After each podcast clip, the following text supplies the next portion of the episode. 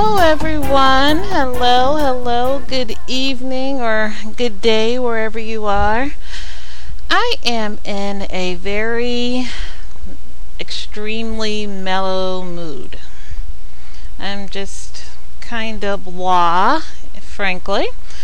I, I, I'm having my period. Let's just share. Let's just be out there, be friends. I'm having my period. And you know, it's towards the end, it's almost over, but sometimes when a woman is going through her period, she just kind of doesn't feel like being bothered with life in general.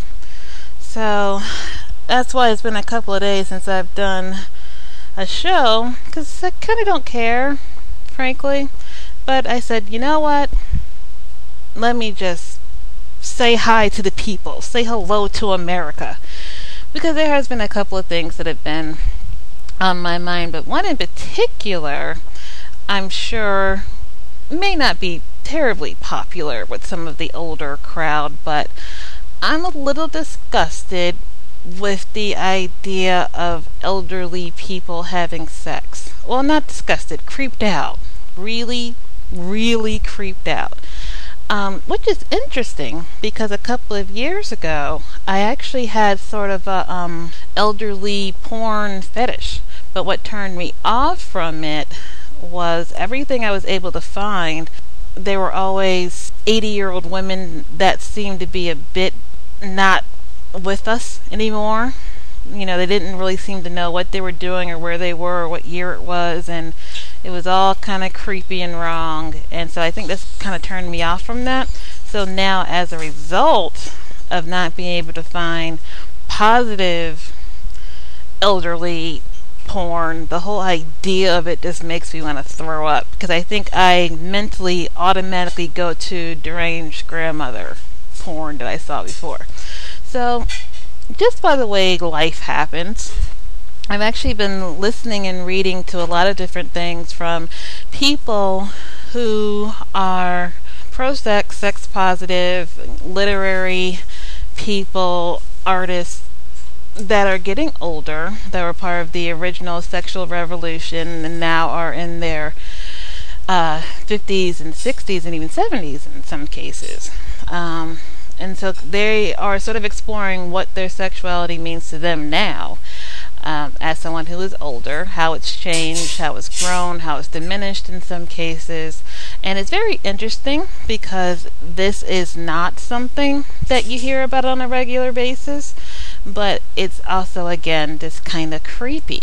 I, I think that it is the whole disturbing porn that I saw a couple of years ago. But it's also, you know, the whole grandmother thing, you know. I don't want to think that my grandmommy is taking it up the ass, you know, just something about that just it isn't wholesome. Doesn't make you want to grab some milk and cookies and a teddy bear, you know.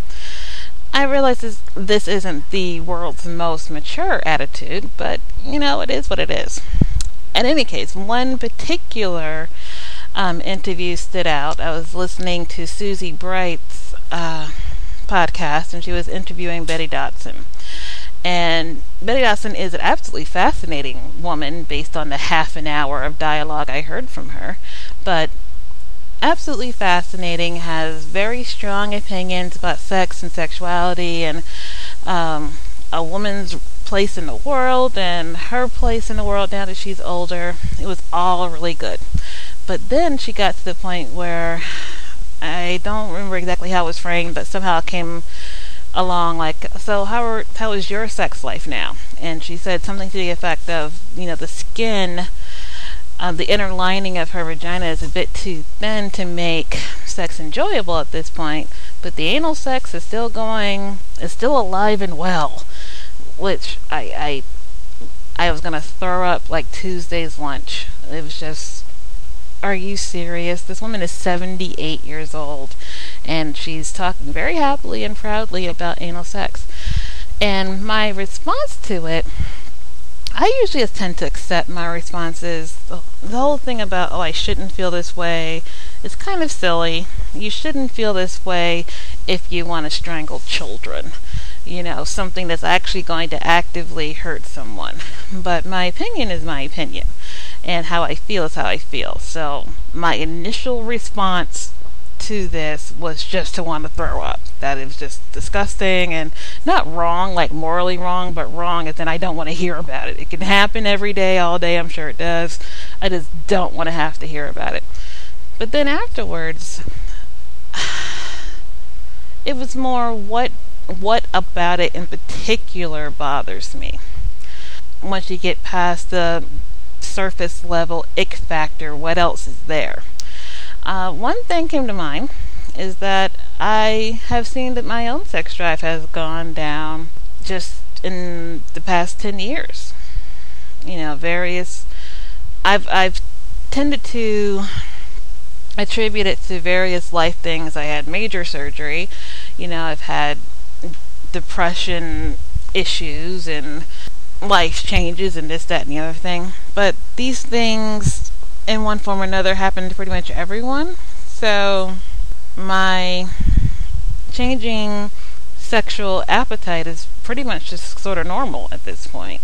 And so, I think I'm just sort of seeing my own immortality. Like, at some point, you know, if all goes well, I will be 78 years old, and what is my sex life going to be there? I'm not, I'm not sure I really want to explore that. I'm not sure I really want to think about it. I kind of want to be the little old lady, you know, sitting on the porch. I don't necessarily want to be a trailblazer uh, sitting around talking about my favorite vibrator.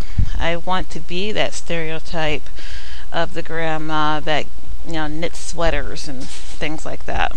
I just do. It's just what I want. So it goes against my own thought for myself. But then I feel like, well, I shouldn't feel that way. You know, as a young woman who's proud of her sexuality, I should want to just continue and be vibrant and strong, but I don't see that happening. I really don't. So, I don't know. What what do old what do we do? what are our options? Either way, we're going to get old. So we could either get old and to say, okay, well, after menopause, the candy store closes, and oh well. Or we can try to make the best of things, but then the links that she was talking about she has to go through in order to have an enjoyable sex life seemed like a lot, you know, for what for us is just basically walking into the bedroom and doing the do is for her climbing Everest. You know, it takes a lot of machinery and lubricants and, you know, when the moon is in the second house and Jupiter is in Mars in order for her to be able to enjoy sex. And it's scary. I guess we'll just say that. Any real thought about what my life will be like when I am old scares me, as it, it does a lot of people. Because I don't know. It's the great unknown. It's the great looming whatever. But at any rate, I don't think. Yeah, I'm not gonna be, you know. I'm not gonna be starring in Granny Takes It Up the Ass 74. That's not gonna be. I'm not gonna start, you know, a new porn, uh, porn star role in my elderly years. It's just not gonna happen. That's all I have for tonight. So feel free to check me out on MySpace. It is Swinging Fences Podcast at MySpace. And also, my email address is sffpodcast at rocketmail.com. I always love to hear from all my many listeners, you know, the tens and tens of you. Uh, but I appreciate your support and appreciate you listening to me ramble on. So, have a good night, guys.